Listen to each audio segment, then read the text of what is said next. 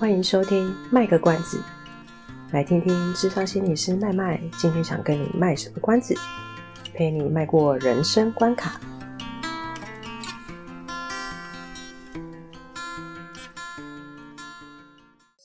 然后我们再回到是一个谴责受害者这件事情上，嗯、对啊，那就是社会就是这样子嘛。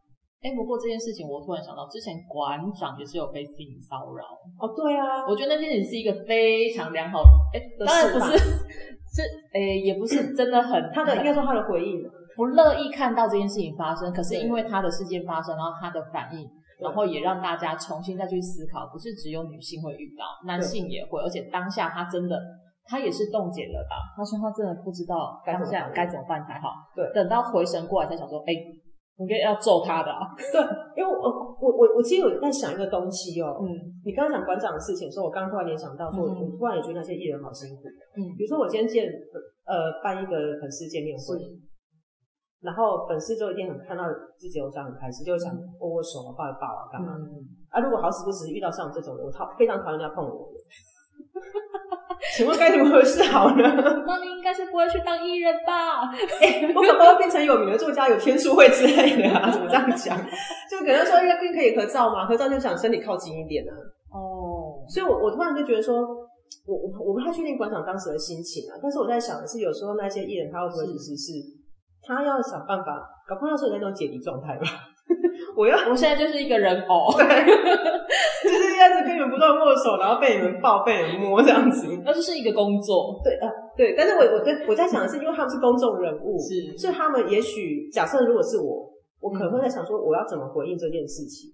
哦，因为对对我以我的个性来讲，我会觉得说，如果我今天是公众人物，我我可能在回话上面不单纯是一个公众形象的部分，而是我要怎么样不会去影响社会的。比如说学习的榜样是馆长，是我当然可以直接揍他，因为那以馆长的那个状况，他一拳就揍死他。但是他当下却没有揍他，哎，看他多惊吓。我在猜馆长可能有有几个部分嘛，一个是我一拳就可以揍死他，可是我现在这么有名，我适合吗？他当下你说我闪过这个念头，我不知道啦，我不知道，搞不好有。第二个搞不好是说，呃，从来没有人这样，就是。可能很多人都会说我练得很壮或干嘛，可是从来没有人这样子直接摸。对，我觉得当下那个应该有一个就是状态，就是现在发生什么事情。对，我还在试着理清那个状况。我可能在试着理清那个状况。嗯，所以他可能也没有想到说要回应什么。嗯，而且他又是一个健身房的老板。是啊，对啊，难道刚刚说这是我自己练的，你摸什么摸？只是可能说，哎、欸，那我就不要来这边健身了。他他要顾到他家很多员工啊。对，我觉得馆长其实那次示范就很好，不是说我今天练，我就是要给你随便摸的啊。因为身体是我的，对，我就算我就算愿意，就是穿的非常的就是露，然后我可以穿的很大，嗯，不代表你可以摸我。对，对，是啊。所以大家可能会对于身体自主权这件事情，嗯，这个可可以讨论到一个是后来就有人在提议说。嗯因为这个在大学很常发生，大学吗？就是会性行为哦，然后就会闹到变性平事件。就比如说女生啊，不要讲女生那么公平啊，反正就是，总之就是情侣双方有一方他其实没有明显说他不要的时候，然后另一方就觉得继续嘛，因为你没有拒绝我。对，可是可是可是其实可能那一方他是有一些推的动作，嗯。然后我们真的就是为什么一直提倡说，请大家以后好好学习，不要用你你不要就是不要，要就是要，嗯嗯，也不要一直觉得说女生说不要就是要，很让好口令哦，大家言行一致，好就是好，不好就是不好。哦，有没有很多女生？就是有男生在问说什么追女生，就问就会说，哎、我说什么什么，然后女朋友她跟我说不要，然后他就说，啊，他就是要啊，他什么什么什么，只是害羞啦。对对对，没没有这种事情，嗯、就是说被追的那一方，请你不管是男的女的，你喜欢就是喜欢，不喜欢就是不喜欢。嗯，但你还是要委婉拒绝。但是我意思是说，不要用这种模棱两可的方式，让对方觉得有机有有有好像有其他解读的可能性。但我觉得就是我之前一直，因为我其实，在。在备课准备课程的时候，其实也会就是准备有关性性别的部分。那时候我其实有去看了一个，就是偏向教学的影片，它其实里面有提到一个观念，我觉得蛮正确的，就是当我们要去跟别人有肢体碰触的时候，我们要先问过对方的意愿，嗯，除非他说好，嗯，否则他就算嗯，他没有说任何话，不代表他是答应你的，对，这就是集体真的地方，就是积极同意，嗯，所以就会对，就会有人在那边是。他也讲脏话，怎样讲出来再剪掉？我就会靠北说，然后我说有话签，是不是性行为到签约，说就是我我同意什么跟他发生性行为之类。我就觉得这有点太极端了，就是积极同意的意思不是这样，但是 积极签同意书，对，就是我就觉得我就觉得这些人就是有点脑子有洞。觉得很无力，就是为什么他们被讲说他们是丑女言论就是这样子来的，啊？哦，对，但是因为，可是我觉得他们可能会很无奈的是，可是你没有明确跟我说不要，但不代表我就是答应你。当下也许我还在思考，哎，这样好吗？嗯，这件事情就变成是说，他他不能只画在一个所谓的一跟零，它是一个一跟零的答案，但是不能只画在一跟零。嗯，它还在一个过程，在思考的过程中。呃，我我不知道刚刚刚讲会不会太抽象，就是确实你要听到我说好，OK，可以，我同意，嗯，才可以嘛，这、嗯、是一跟零嘛。对。但我说不是绝对一跟零，就是说它没有到那么极端，你还要去签个信息，就是签个同意说我们答应要同意有性行为，这就是太绝对的一跟零。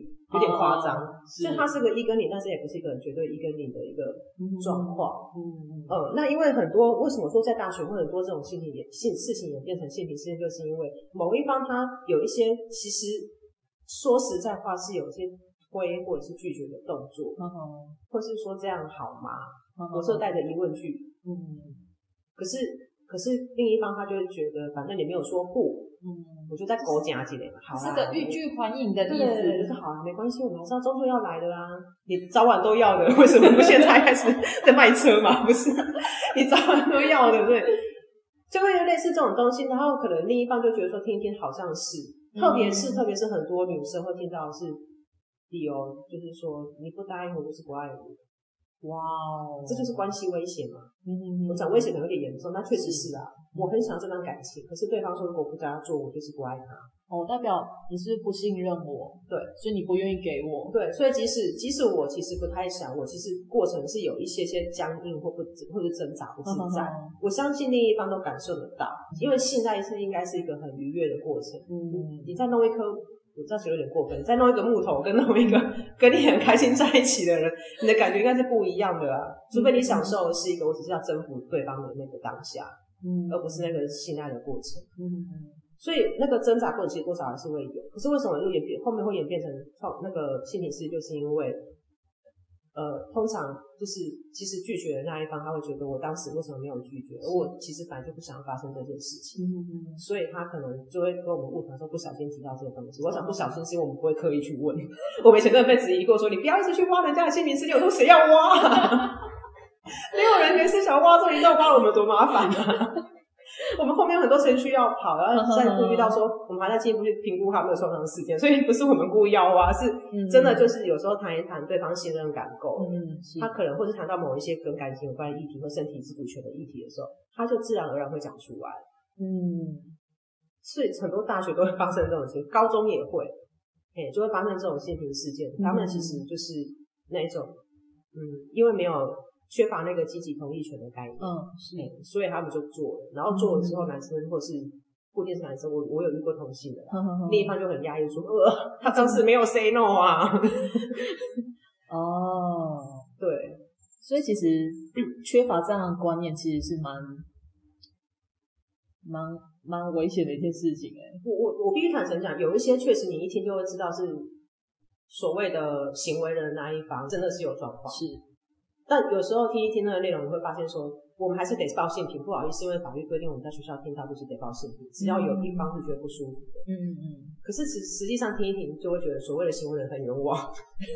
就是所谓的被行为人，他其实他确实不舒服，可是他并没有讨厌这个人，或是造成他以后什么样的，嗯的的所谓有形成创伤或什么。可是他就是讲出来，但因为法律的关系，我们必须得报。嗯嗯嗯。啊，报了要不要成案？嗯，就由提讲述这个事件的人，嗯，也就是事情的当当事人去决定说他要不要提性平案。嗯，他不提这件事情调查完就算，他提学校就会启动性平调查，就开始了。对，那有的是家长知道之后，他就说那我应该要告。哦，那就跟学校无关，是那是司法的程序，就司法自己去做。嗯嗯，对，所以提性在学校提性平案，不见得会走向司法，那是两个不一样的系统。嗯，对啊，所以积极同意权为什么很重要？各位不能讲男士的，各位就是要了解这件事情是保护你们自己。我们并不是说你们一定要去签个同意书才可以摸对方的手或干嘛，是，而是说有的时候。很难用感觉，嗯，说我觉得他有点喜欢我，所以我可以试试看。而且有时候很容易是单方或是脑补，哎，嗯嗯，对啊，对，因为有些人他可能本来就是一个比较，呃，对大家都很好的人，嗯嗯，所以如果你 miss 掉这个讯息的话，你就觉得他可能对我有意思，他可以接受。因为因为原因是我对他有意思，所以他对我做的任何的举动，我都把它解读成是他其实对我有好感啊。对对对对对对对对，对，所以。积极同意权真的是重要的，嗯，而且我觉得真的是从小就要教，欸，哎，对，对啊，所以其实我对我朋友的小孩啊，他就会说，我说阿姨牵你的手好吗？如果他跟我说不要的话，我就说那你得自己好好的，就是好好的跟着一起走，对对对，对，我觉得就是我还是会尊重孩子的意愿的，因为身体是他的。不过我们有时候实物上是这样子啊，就是我们有时候在实物上遇到一些紧急状况，真的必须要碰触到学生的时候。嗯，我我的做法，我就会说，当然他在理就是清醒的时候，我就会说，哎、欸，那我可以稍微碰一下你的，嗯，比如说我现在要示范一个动作，可能需要碰到你的身体哪个部位，嗯，即使是手啊、肩膀啊，是这些，或是我必须要坐到你旁边，只要有任何的肢体触碰。没有坐到旁边，我也会问。然后坐到旁边也会问。我说我可以坐在这里吗？然后他就说可以。我说因为我现在等下做什么事情，是我必须要，比如说我要示范给你看，或者我需要弄一个所谓的智商技巧，然后我可能就是需要坐在旁边。我说那我可以坐在这里吗？他就说可以，我才做。对，他不行的话，我就想办法回到旁边去。就是先告知他，就是会这么做的原因。对对对，会会，我会跟他说，因为现在要过马路，我必须车子好多，我必须牵着你。可是过完马路之后。我就会把手还给你了。对对对对对对，这一类的。可是有一些实物上的状况，我们必须还是得赶快碰触他。嗯，如果在可以允许范围，还是会跟他讲。进行，比如说，对，像我这有学生，他就哭着要挣脱。我说，我说，我知道你这样会不舒服，是对不起，我现在必须，我我怕你伤害自己，所以我必须先帮助你。对，把你的手压住，或者拿抱着你的手，或是对啊，或是说我必须稍微抱着，是因为我怕你伤害到自己。这种是比较紧急的状况，但是我还是会讲。嗯哼哼，对啊，对，我觉得这都是平时就是要练习做这些事情。嗯，对，是啊，所以嗯，小小孩子也需要啦，因为我我觉得，我觉得他们现在小孩子的那个青春期，嗯、心理上青春期发展比较早，因为现在的嗯社会啊，跟以往真的是差很多诶，好像我们活在很久以前的地方 哦。而且啊，这个很重要的原因是，为什么亲近的人越特别要注意？是因为现现现今世界有个迷思。其实我忘记那个确切的比例是多少了，但是其实相对来讲，呃不是相对啊，其实发生性侵事件，嗯哼哼，有很高的比例，嗯，绝对超过五成，是五成，绝对，因为它比例绝对是是不是那种五五波的，嗯哼哼，是发生在熟人性侵。哦，这个是真的，对。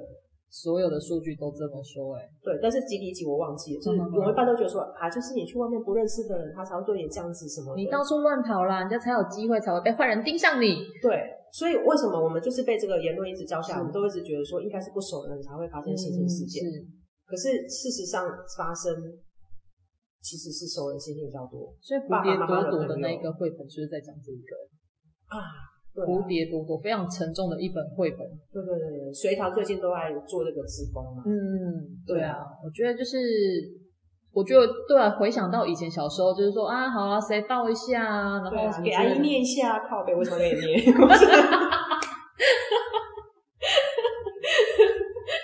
小时候一直被吃豆腐，你好可爱哦，抱一下，摸一下。就是，所以你你会发现，其实像我们，其实不要讲人，我觉得一个东西很奇怪，是我们看到别人的毛小孩都问他说可以摸吗？为什么看到别人的小孩不会问他你可以摸吗？对啊，而且我觉得会有一个是，他会有一个辈分未接，就是你怎么可以拒绝大人呢？哎、嗯，比如说我的阿嬷，嗯，想要摸我的孙子，嗯嗯嗯，我好像不好意思说，阿嬷也先问过他的意愿好吗？阿嬷也先问过我这大妈妈意愿好，就会有点难拒绝，难拒绝说阿嬷卖帮我塞。而且我觉得，其实对于老一辈来说，如果当孩子就是当就是可能自己孩子真的被教育，就是诶当别人触碰你你不舒服的时候，你要主动告诉对方，我不喜欢你这样对我。对，可是如果对于老一辈或是观念比较，你这跟他不懂我谁？就是。你怎么可以这样？我其实没有恶意啊！你怎么可以这么的不礼貌？就是老人家会受伤啊，我觉得会耶。对啊，所以我觉得对这个真的很难拿捏。那怎么办？我们可以有一个缓和的方式啊，嗯，就是我们还是要这样教孩子，嗯，但是我们可以当一个帮忙做一个示范，说我们要怎么缓和那个场面，就说哦，刚开始我记得印象很他他不该行，我当下的就是可能，我觉得老师讲说，可能我这小孩子有时候人家突然摸他，他不太习惯，嗯嗯。还是其实就好好的跟他们说，就是呃，这其实是呃，我没有教他，他能够帮助自己表达喜欢，我不喜欢，马上会被打枪。然后为了避免 避免什么呢？他以后出去可能会被避免以后出去会被欺负这件事情吗？我觉得还是会被打。也是啦，因为老一辈的人讲说啊，家里人啊不要紧啊。哦，你唔知家里人我百分之五十 percent 以上的人，我觉得老人家听到就会崩溃哦，就是。你们有在听那个之前，很多节目会教你们怎么分辨那个假讯息跟那个，对，他们就是就很多人会分享说他们跟长辈沟通的困难，就是你要拿这些数据理智的去跟他讲的时候，千万不要是在事情发生的当下，嗯，他只会觉得你在打枪他。嗯，可是我们可以事后，是。就平常可能怎么样的时候，突然就就聊到这个事情，他们比较可以接收那个所谓的。客观的证据，嗯嗯嗯，可是事情方向就是我孩子被摸了，嗯、就比方说阿妈，你要怎样？百分之五十以上的人都是被洗头人性，马上说教，阿妈也在冲戏啊。那我突然想到，因为有因为隋唐他那时候去当就是算巡回的讲讲师嘛，然后那时候他他有分享有一次分享在 FB 上面，他就说有一次就是他的好像是大儿子，然后有被就是呃。其他就是女性女性友人，然后应该是有就是抱抱之类，就是有触碰到，然后他当下他其实没有发觉到，其实大儿子并不喜欢，哦，他当下也没有去为他孩子，就是没有去保护他或帮他说些什么，但是他有在事后去陪孩子讨论这件事情，嗯，对，告诉他说你是不是不喜欢阿姨这样碰你啊，嗯。对，然后哎，就是会跟他讨论这件事情，我觉得这也是一个蛮好的一个方式，哎，对对对。虽然当下也许真的那件事情就是就是这样进行也过去就发生了，但是事后我觉得可以陪孩子讨论跟同理他。对啊，对啊，对，我觉得至少还不会到有创伤，或者是觉得说为什么妈妈教的跟 实际上的不一样。说我都可以说不，然后我没说不的阿姨还是摸我。对，说摸多摸谁？对对，因为我我觉得有时呃。确实，我们如果当父母的有时候很难一直陪伴在孩子身边啊，嗯、所以陪他怎么去讨论那个过程，其实也是在教他一个方法，是说我以后怎么去陪伴我自己。如果嗯，或是陪伴我的朋友，是如果他没有发生这样的事情的时候，嗯，或是我遇到困难的时候，我可以怎么陪自己去。处理这件事情，嗯，大人其实都在做一个示范。所以我刚刚说，如果遇到长辈在摸的时候，嗯、我们怎么样帮忙当一个缓和的角色？嗯、但是也示范给孩子说，其实我们还有很多方式可以去表达说不要。嗯嗯嗯。因为有时候直接说你不要碰我，拿掉你的脏手，对对方说你干嘛？所以我们常常要示范一些东西，教他们跟示范说，我们怎么样跟人家讲为什么我不喜欢。对啦，我觉得那个真的是要要练习。对，因为小小孩子就是要靠我们教啊，就是真的就是要从，因为因为年长那一辈真的是很难去改变他根深蒂固的观念，可是我们可以从小开始灌溉。对对对对对，我可是我觉得年代不同啊，因为我觉得。嗯会，之所以会大家会一直觉得说老人家比较固执或干嘛，其实是因为他们的文化还是像我们一样，就是一代教一代一代教下来的。是啊，但是我们现在身处的年代都是变化比较快，所以我们对于一些所谓的新的观念或是不一样的观念，嗯、我们有比较快的方式去调整跟评估我们要不要接受。嗯、可是说真的，我们的上一辈或上上一辈，他们的成长年代都是不怎么写步调很慢，其实他们变化不会太大。他们可能五十年才会经历一次比较大的变动。哦。所以那个改变这件事情对他们来说，不会，因为我们生活每天都是这样子。嗯嗯。可是对我们现在的人来说不是啊，我们可能十年就一遍，三年就一遍，五年就一遍。是。所以我们的我们的生存机制机制就是我们要随时不断的去调整我们自己跟更新嘛。对。而且现在会浮出台面的人也都是可能以前会比较是弱势的人，可能他们现在能够站出来。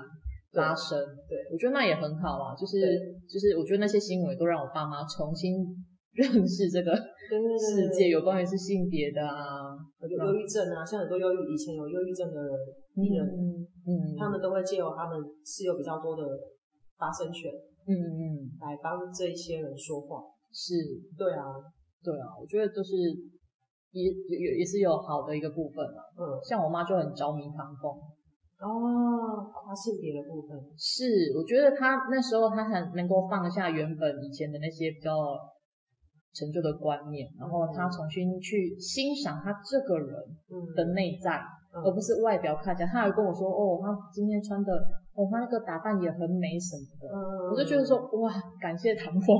对啊，唐风真的很厉害耶。就是他真的就是让我爸妈对于性别这件事改观，嗯，不然他们就会说什么男不男女不女的，留什么长头发之类的。对，我好羡慕你爸妈哦。怎么说？我爸妈，我我我我妈应该不会，让我爸应该还是停留在性别二元论。哦，他可能他可能还过不掉，就是我觉得他还是要维护他自己原本的信念，他才不会垮掉吧？也许。对，他不止停在性别二元论，他还反对那个同婚。通婚哦，对，我那天听到他有之前可能是要那个公投嘛，然后就有电话调查，是，他就说他反对。我心想说，身为一个助人者，我需要跳出来跟他讲说，我觉得这样是不对的。但我说算了，对，因为我啊，因为对啊，我知道我爸的个性，我说要可能跟他讲这个，他也哦没办法理解。哎，那这样讲确实，我爸妈真的是也是近几年来，因为像我我以前就是我爸对于新闻里面那种像呃。艾滋病，嗯嗯，大家会认为一定是同志，就是很很乱的那种社交才会得到的病。可是慢慢那时候，我爸就是在就是说啊，你的是加卵什么的，因为毕竟媒体那样报道，对对对对，对，所以其实那时候我有点就是跟他说，事实才不是这样，因为毕竟我们都我们都有被卫教过啊，对啊，就是所以那时候跟他这样子硬碰硬，好像真的帮助。不大哎、欸，对啊，对，所以我就是有一次，我就是我我蛮喜欢看电影的，所以我以前会邀我爸去看电影，然后我就是去看了一部呃欧美的电影，我真的不知道。是那个谁演的，对，我忘记片名了，可是那个内容我我真的不知道它是跟同志有关的。嗯。然后就带我爸去看，以为是一个温馨的影片这样，没想到里面是在谈论，就是已经步入老步入老年的，就是同性的的，就是都是男性，然后他们在年老的时候觉得他们人生应该为自己而活吧，于是他们就是两位男性才决定走在一起。哦哦，还有床戏，我想说，哦，我爸爸现在被洗礼了吗？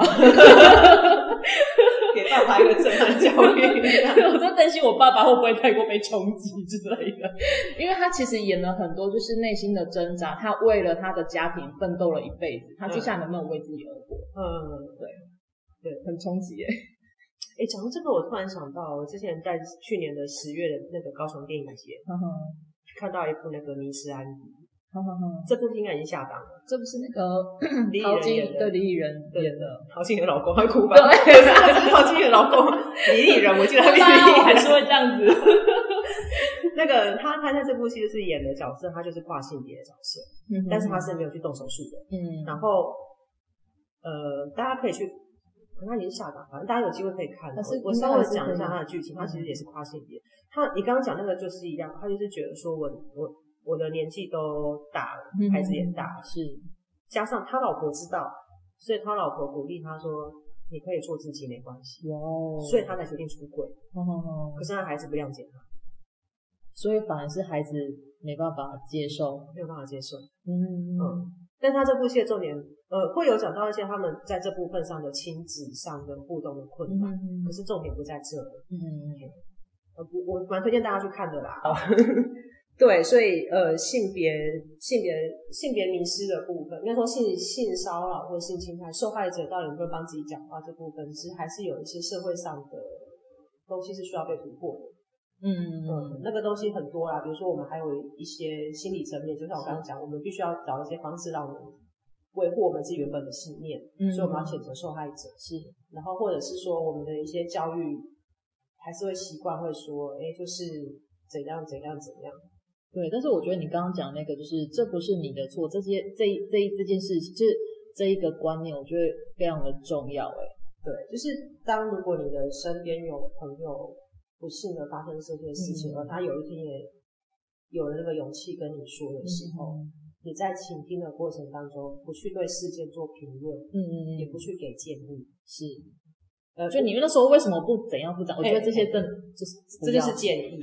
评论就是说啊，一定是你穿太少了，这叫评论。嗯，然后不评论，不给建议，嗯、然后就倾听，在你觉得适合的时候，嗯、听到他责怪自己，然后适合的时候告诉他说，嗯，是真的不是你的错。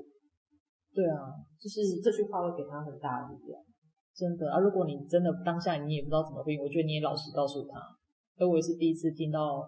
有人跟我讲这个，我不知道要怎么安慰人才好，但是我愿意陪在你旁边。对，我觉得这样就可以了。对，对对对，或是你也可以问他说，你你你你需要我怎么样陪伴你？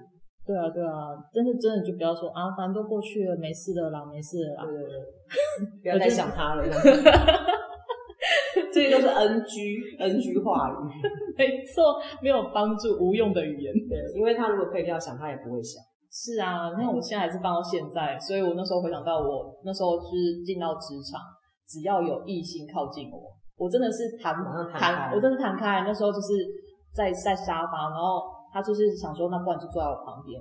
他还没有坐下，他有一个那个动作，我人已经噗弹到没自动弹开，我自动弹开一个一个座位的距离，然后他也很惊讶我速度之快。这件事情其实告诉我们，我我我刚开始有在讲那个三阶段的、嗯。对啊，当我们的脑袋事件过了，可是我们的身体还停在第三阶段，嗯、那个创伤阶段的时候，嗯、我们之后碰到类似的事情，就会有那个什么一一朝被蛇咬，十年怕草绳，就是杏仁核开始，杏仁核都会一直在那边运作这件事。嗯，他不知道外面世界改，嗯，所以要让自己可以放松的方式就是。我们要想办法把它降到至少第二阶段，嗯、再回来第一阶段。嗯嗯。那降到第二阶段，一定会有一些反应的，所以它是不能跨越的，对不对？呃，有点难。哦。但是这当然是还是可以啦。你讲的很好听嘛，你就是把那个创伤开关大，关关掉。哦、嗯。你告诉你的大脑说创伤事件没了。嗯嗯。是，那还是要有一些运作过程。是。你需要让它有足够的讯号，确定说我现在处在是一个安全的地方。嗯。那个叫做。扎根理论，哦，扎根理论，这个不是直线研究那个 扎根理论，快吓死我了。扎根动作，它不是直线研究的那一个 ground，哦、不是那种扎根理论，而是说它的那个 grounding 是让你自己可以感觉到你此时此刻当下可以找到实地吗？对，那你因为你能够，因为它它的创伤事件的开关还是打开，它就是停在 there and then，那那个时候，那是没有 here 吗？layer 就是那边嘛，then 就是那个时刻，它是停在 there and then，所以它就一直把身心反应停在我还在事件的当下，哦，还没有离开那一个情境。对对对，所以为什么要用 grounding，让自己透过正念的方式也好，透过许多方式让自己回到 here and now，就是此时此刻。我只有在此时此刻，我才知道说，原来我身边没有草绳，我在一个安全的地方。嗯嗯。我才会觉得安全，那我的开关才能关掉啊。不然杏仁核他一直觉得他还是处在危险的地方，是对，所以那那个就是变成为什么有的人会有 PDSD，就是因为他那时候创伤开关，他创伤遇到的时候打开，嗯、大脑打开说我很危险，嗯、可是创伤事件过了之后他没有关上。哦，对，这边有一套丛书是我想介绍给大家，但我还没看完，所以我没有办法跟大家讲。可是这是其中一本，它它是一个绘本，它是一个很简单的绘本，一套四本。然后都很薄，都很薄，所以呢，大家在看也很容易理解。我觉得那个是我去研习的时候人家介绍，哦、然后我就想说，嗯，身为一个专业助人者，我应该拿来看一下。就买了之后，再拖了半年才看吧。哦，它叫做《认识自己的身心系列》。嗯，非常的震惊诶。他一套有四本，他分别讲焦虑、疼痛、创伤，嗯，跟宽恕。宽恕，对，宽恕。哇哦，我我我的焦虑那一本很早看完，但是我就忘光了，心痛没看，所以就是四本，其实我已经看完了三本这样子，很推荐大家去看。好的，OK，好，那我们今天这个节目就暂时先到这边。好，那我们下次再见喽！谢谢大家，谢谢，拜拜，拜拜。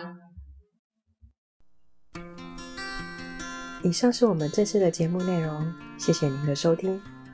如果您喜欢我们的节目的话，欢迎订阅我们的节目，或是到粉丝专业路上有个心理师追踪暗赞。若您对节目有任何的想法，欢迎留言让我们知道。下次再见，拜拜。